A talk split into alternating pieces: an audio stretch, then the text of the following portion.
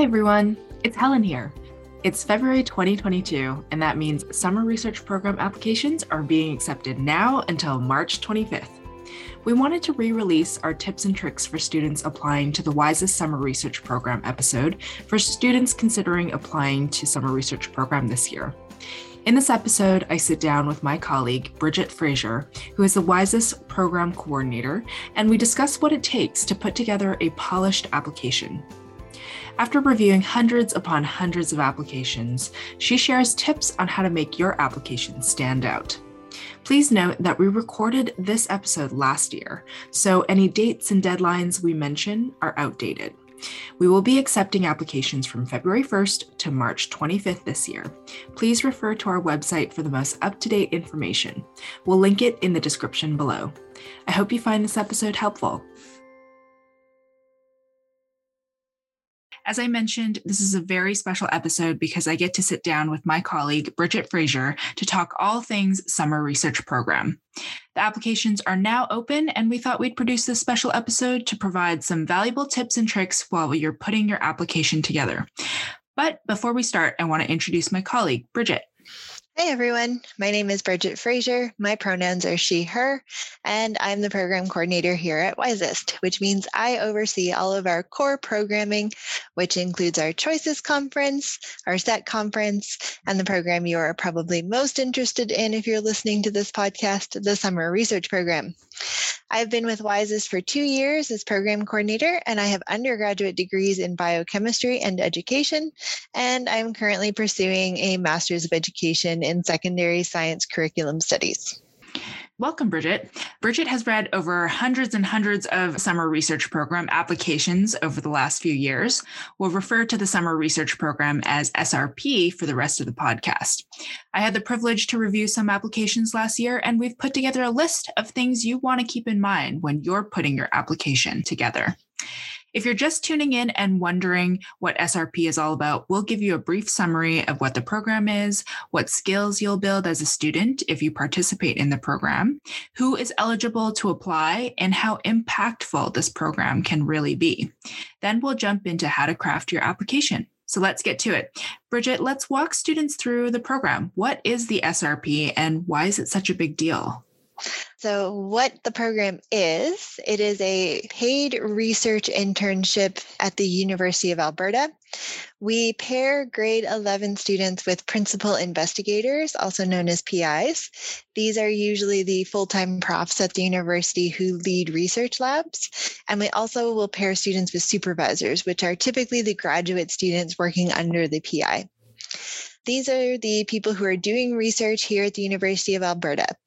For our female and gender nonconforming students, we would typically pair you with a lab in the Faculty of Engineering, Science, ALES, Agriculture and Life Sciences. And then if you're a male student, we would partner you with a nursing or nutrition research. You would work full time for six weeks on a research project that you and your supervisor agree on. And then additionally, there are professional development sessions organized or given by Wisest for you to attend. There's networking events, there's social activities, and then the celebration of research at the end of the program where you present your research project to your peers as well as friends and family. In terms of what skills students will build, uh, you'll learn what real life research looks like, how to read academic papers, how to work together with a lab group and supervisor. You'll build professional skills like communication skills, resume building, interview skills, digital science communication, presentation skills. You can bet that there will be something within the program that will push you out of your comfort zone and allow you to grow as a student and as a researcher. And then what makes this program so unique? Well, the majority of our students do end up going on to pursue STEM education and innovation careers. Some move on to become Canada research chairs, academics, potential astronauts. There's not a lot of other programs out there like this, especially ones that actually pay you for the experience. Yeah, no kidding. So, who's eligible to apply for this program? First and foremost, most importantly, grade 11 students. So you have to be in grade 11 going into grade 12 the next year. And then specifically, we're looking for young women and gender nonconforming students. Those will be selected for positions within fields that are underrepresented by their gender, which is typically engineering and sciences. And then young men are also selected for positions within nursing and nutrition faculties where their gender is underrepresented as the WISEST mandate is to promote inclusion within STEM, we do encourage anyone who falls within other underrepresented or marginalized groups to apply, especially First Nations, Metis, and Inuit, neurodiverse students, racialized and gender nonconforming students, as well as those who fit within the LGBTQ community. You do need to be eligible to work within Canada. That is a very important point because we pay you. You have to be in possession of or eligible for a social insurance number. If you don't have one right now and you're thinking of applying, please start the process right now. It can take some time and we can't hire you without a social insurance number. In terms of location, while we primarily have students from Alberta, we will take students from across Canada. We've had students from New Brunswick to the Northwest Territories. As long as you have the comparable prerequisites, we can look at your application. So, generally speaking, this means you'd need to have taken or are in the process of taking university entrance level math and sciences at the grade 11 level. If you're not sure if these are compatible or comparable prerequisites to what we have in Alberta, the best place to check would be your guidance counselor, as they often deal with students who are transferring between provinces. They'll have a better idea. Uh, then finally, in terms of grade prerequisites, you only need to attain an 85% average in your grade 11 math and science courses. Once we see that you've checked that box, that you have that 85% average, we do not consider grades beyond that. All right. So I think top of the mind for a lot of students when they're considering summer programs this year is what's going to happen with COVID? that is a great question. And unfortunately, because of where we're at with the pandemic and with restrictions, the short answer is we don't really know at this point. However, we do know that the program will be happening regardless of what COVID restrictions are in place. Last year, we ran a very successful virtual program. And so we have the ability to do that again. There are a lot of external factors that need to be considered when we're deciding whether or not we're going to run virtual or in person. We are dependent, of course, on the government restrictions that are in place, the pace of the vaccine rollout, as well as the restrictions that are imposed by the University of Alberta. These have tended to be a little stricter than the provincial or even municipal restrictions, which is totally understandable. Universities tend to have a lot higher population density. There's a lot of people living and working in a very small sort of area. And so that just makes sense that the risk of exposure is higher. So the restrictions are higher. Ultimately, right now, we haven't heard anything about spring or summer in terms of municipal restrictions or the university restrictions. So we are planning for both possibilities, whether it be virtual or in person considering the information we have now, it's looking like it'll be virtual, but that's okay. We know how to do that. So, since the program looks like it will most likely be virtual, what can a student expect from that experience? How different will that be from an in person program? So we still pair students with PIs and supervisors to work on a research project. Unfortunately, for a few of the labs, the hands-on component will be missing because it will be completely virtual. That said, though, last year, many of the computer-based projects were able to be adjusted only just slightly for the virtual format. And so they were very comparable to what you would do in person in the lab. Students will still get to meet and interact with their lab groups. So often labs have lab meetings and the student is a part of that. It would just be virtual. They'll be coached on how to conduct the research and they'll still create a project that they can be proud of by the end of the program. Additionally, there's still going to be professional development geared towards increasing students' confidence and professional skills. We have lots of networking opportunities with mentors. That's one thing I can say that we had more of than we typically do in an in-person year last year when we ran the virtual program, because we had a lot more networking opportunities. And so students got to meet a ton of mentors.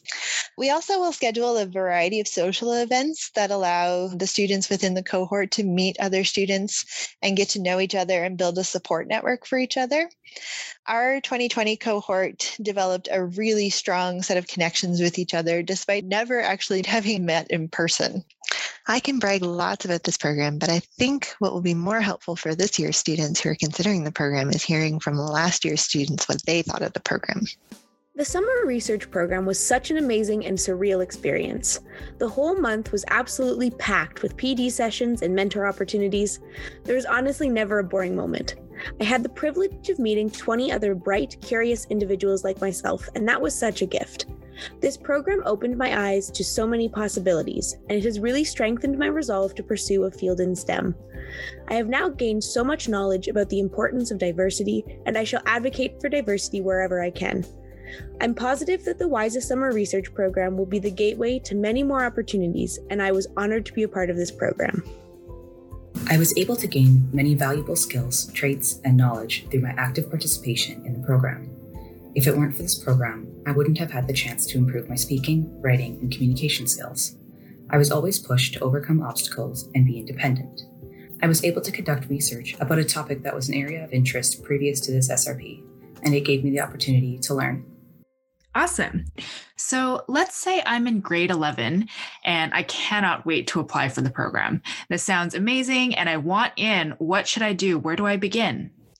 I would say the first step is familiarize yourself with the program. And really this goes for any job that you're applying for is you want to look into the job and make sure that it aligns with your goals. So research the program, visit our website www.uab.ca slash wisest.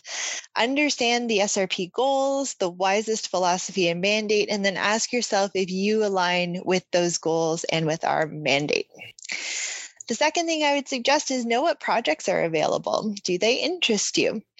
We have the Journal of Student Research going back as far as 2009 published on our website, as well as a table of past project examples. And while, of course, not all projects are going to be the same every year, it gives you a sense of what you could be doing. So ask yourself do they interest you? Don't let them intimidate you either. There can be a lot of sort of science jargon in some of those titles.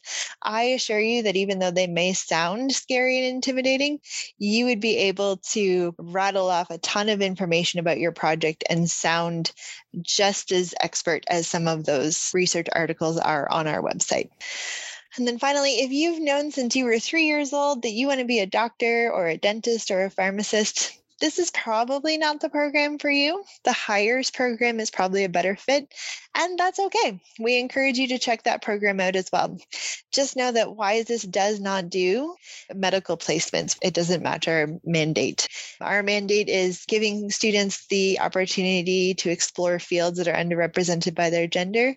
And typically speaking, doctor, dentist, pharmacist, the representation is pretty even. All right. Thanks, Bridget. So, just for your information, if you are interested in the HYRS program, Google HYRS program, U Alberta, and you'll come up with some information for them.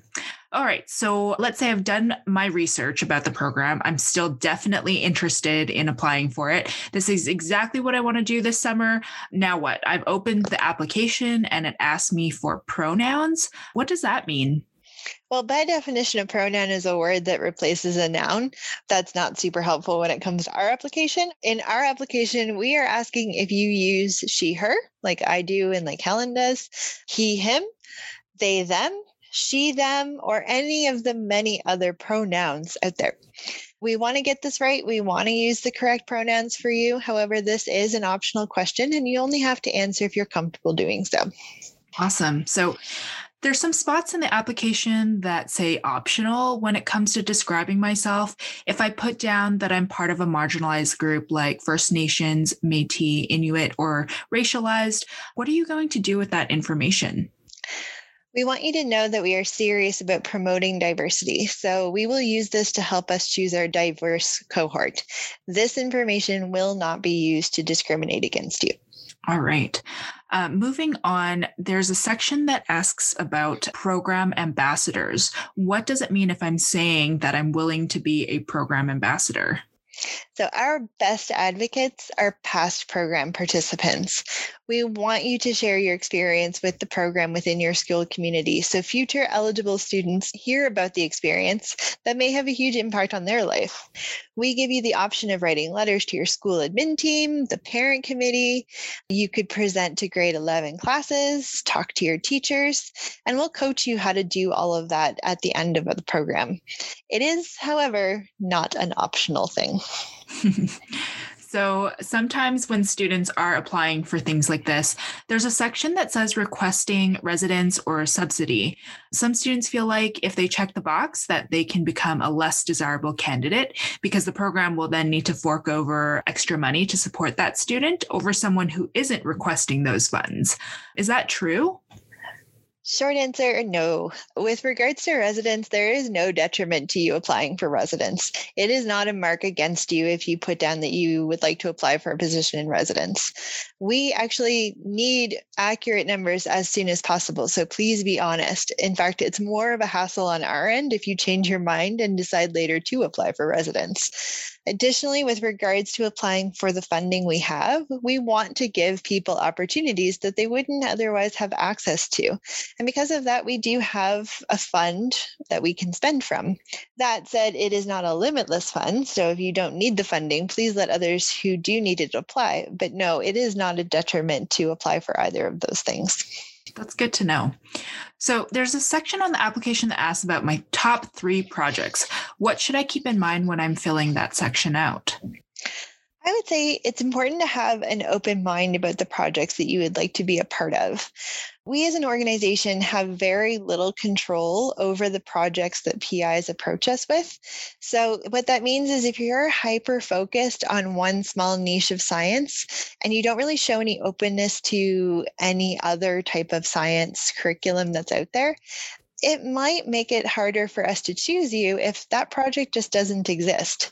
If you pick a few diverse projects that you would be interested in, that will make you much easier to place. And we feel more comfortable choosing you because we feel like we could give you something that you at least have somewhat of an interest in. All right. So you kind of made mention to this at the beginning for eligibility, but let's say I'm a student that just made it over that 85% grade that's required to apply. Does that make me any less competitive since I'm not at maybe a 95%? We do not look at marks past 85% in the prereqs. We really just want to make sure that you have a fairly solid foundation in science and can do the science that we're asking of you. And that's as far as it goes. So this kind of goes two ways. One, don't just assume because you have amazing marks that you can kind of ride that and get in, that you don't have to put as much of an effort into the rest of the application, because that's not the point. And then, two, don't be scared to apply just because you don't have the highest marks in your grade. We only want to make sure you have the science background to do the project. And in fact, we have many students who say that they were surprised to get in because they don't have the highest grade. But I think it's important to point that out. Okay, but I am only taking a science or math course this term, which means I won't have completed the required courses in time to submit my grades for the application. Does that make me ineligible? No, of course not. We know that you're in grade 11 and that you won't have completed all of your courses. So that's why we ask for and we can use your interim grades in the calculation of your average. This can be a verified print off from your school portal. So something like PowerSchool, you just need to have it either stamped or signed by the office or a guidance counselor. One suggestion I would make is if you're doing this, if you know that these are the grades that you need to use, is to maybe wait until closer to the application deadline to submit your grades so we have a better understanding of how you're doing in that course. Awesome. So, do I have to have 85% in all my classes or is it just an average? So it's an average. So if you have an 81%, for example, in one of those required courses, but the average of all of your science and math courses is 85%, you're good to go. Cool. So my schedule has allowed me to take some 30 level classes. Does that give me an advantage? So we do get a lot of messages about 30 level courses. While you don't need to have taken those courses and we don't particularly consider them an advantage, we can use those marks if those marks are better than your 20 level courses. So please still include them in your transcript and in your application. Okay. So, what do I do if I'm not taking one of the courses until the fourth quarter this year, or if I go to a small school where the courses aren't all offered this year? So that's okay. Just send us a note with your transcripts explaining your situation. For those of you who are in those rural schools where, for example, it may only be that you can take all of your biology courses this year and it'll be chemistry and physics next year, please don't consider this a barrier to your application. We understand that you're working within the confines of your school system.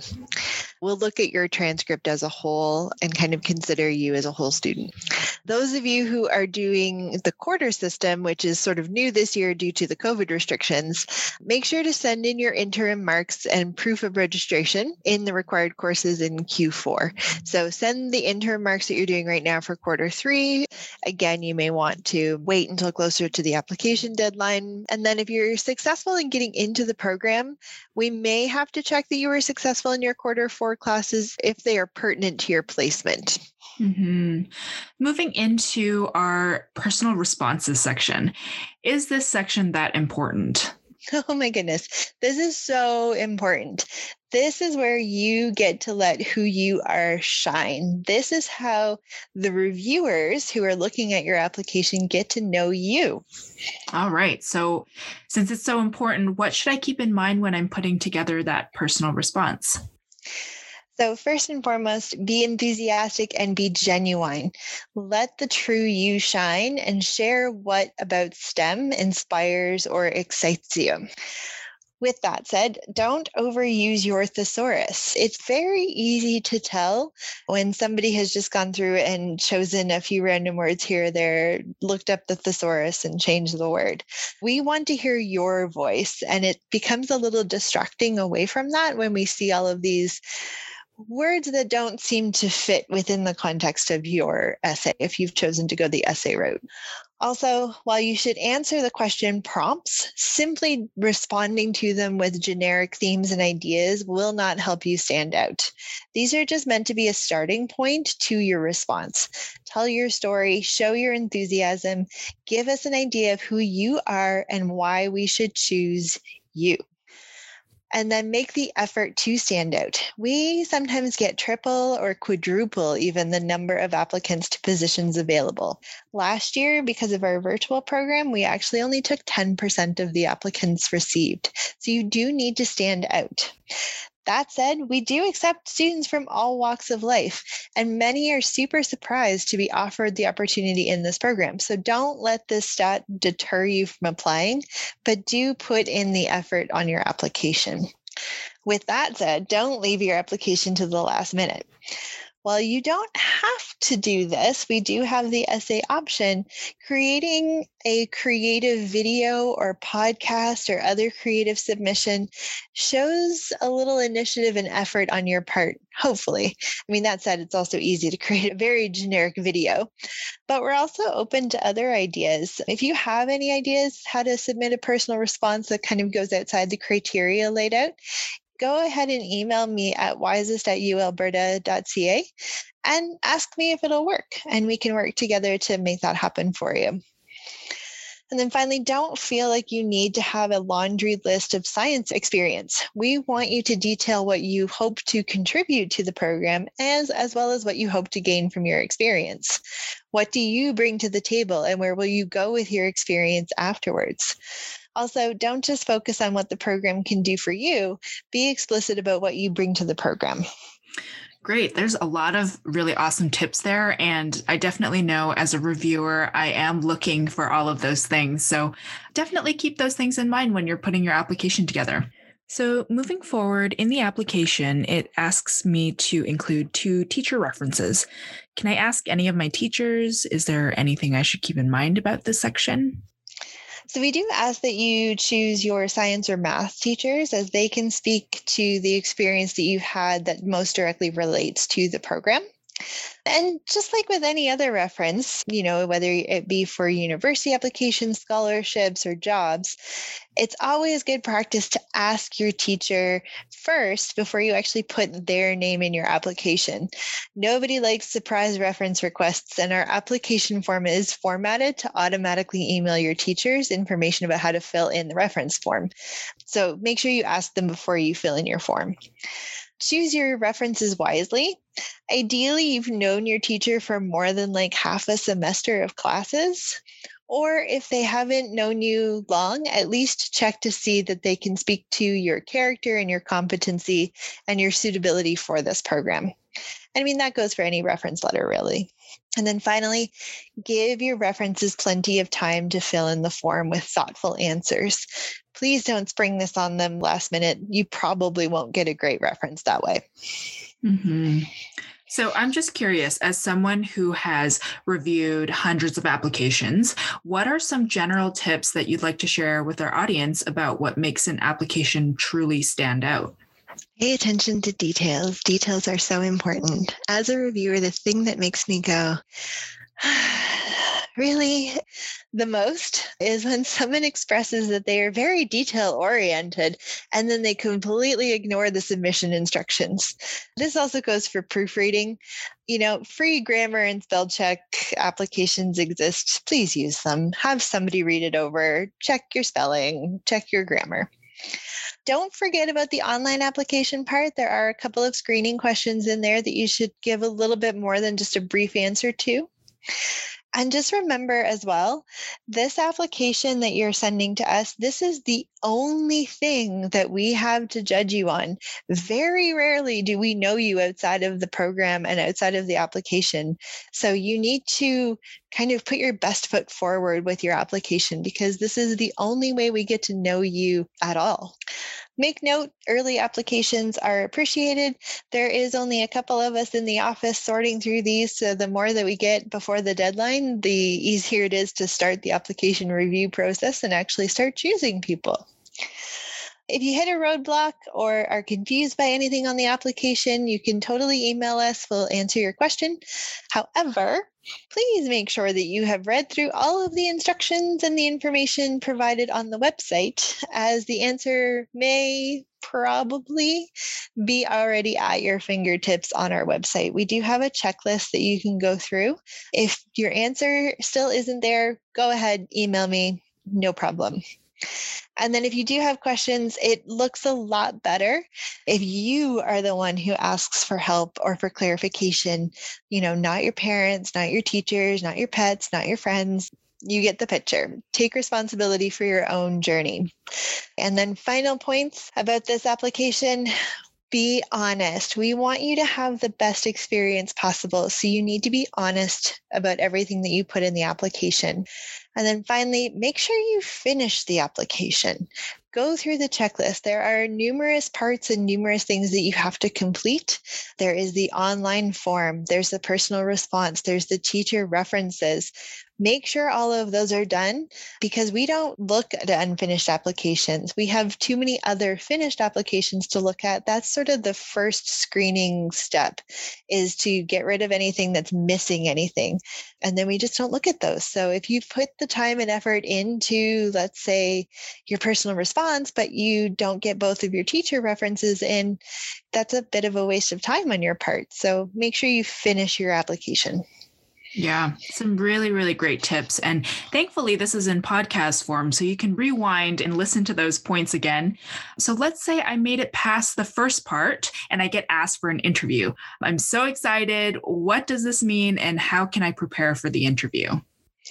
So, first and foremost, are you going to push yourself out of your comfort zone? Are you going to push yourself to grow in this program?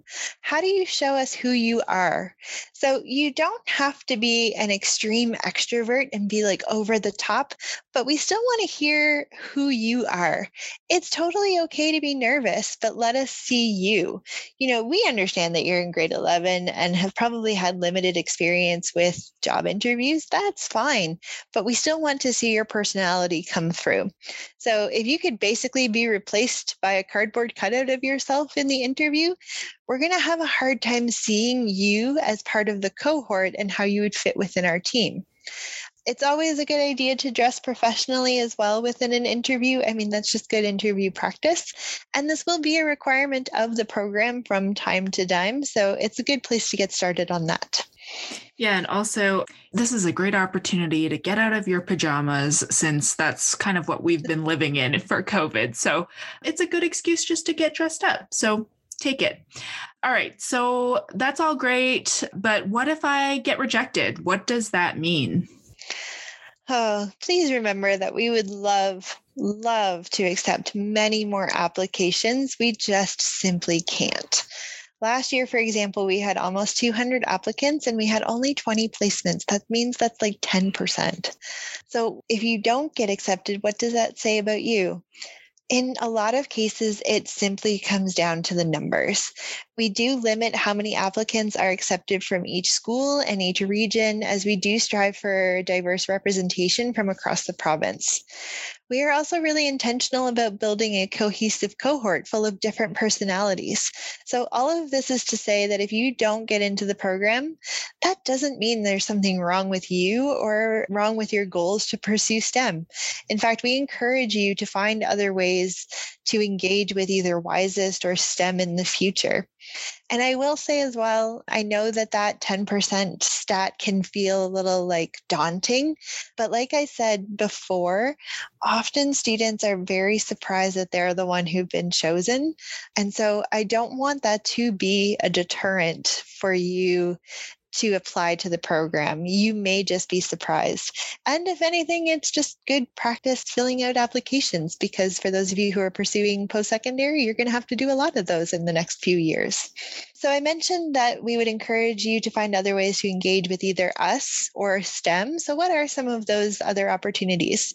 Well, we have the STEC conference, some of you may be familiar with. It is for students in grade 10, 11, and 12. Again, female and gender nonconforming students. And this is a chance to do some hands-on science. Typically, this is held at the University of Alberta. You'll also get to meet some role models and mentors and learn a little bit more about networking. We also have the WISEST Youth Council, which is a council of youth members who kind of have projects that they're doing and working on with regards to furthering WISEST mandate. And it also gives a voice on the rest of our committees to youth. You do not have to have been an SRP member to be eligible for the Youth Council as well. And then finally, the WISEST volunteer intern. So once you get into your undergrad, if you're here at the University of Alberta, we have intern positions available to where there's projects that happen around the office that you can help us with. And all of the information about those things are on our website, so you can check that out for more information. Additionally, we have actually highlighted on our website in the section for high school students external STEM programs that you can engage with. So, for example, the Wild Outside program with the Canadian Wildlife Federation, if you're interested in leadership, conservation, or recreation activities, is an option. There's a section for Indigenous students, things like the Verna J. Kirkness program, Sing Canada, or SINEWS is another program as well. And then we have a number of other national programs that are highlighted on the website. So if you go to our website and go to the for high school students section, you'll see a list of other STEM opportunities that you can engage with. Awesome. So, thank you, Bridget, for sharing these tips and tricks on how to make your application shine. I'm going to put you on the spot here. Anything you want to leave our listeners with? Any parting thoughts? Honestly, I'm so excited to read your applications. So, if you're even thinking about applying for the SRP and you're not sure if you're a good fit, please just apply. I really enjoy reading the applications and, you know, finding people who I think would be a great fit for our program. So, I can't wait to read what you send in. Awesome. So, whether you're thinking about applying to SRP or you're already in the process of putting your application together, uh, we hope you got some valuable information from this episode. Make sure to stay in the know about the WISEST STEM podcast by subscribing wherever you get your podcasts. If you'd like to stay updated on our other programs, consider subscribing to our monthly e newsletter or following us on social media. You can find all that information in the description. That's it for now. Tune in to our next episode, which will be released in March.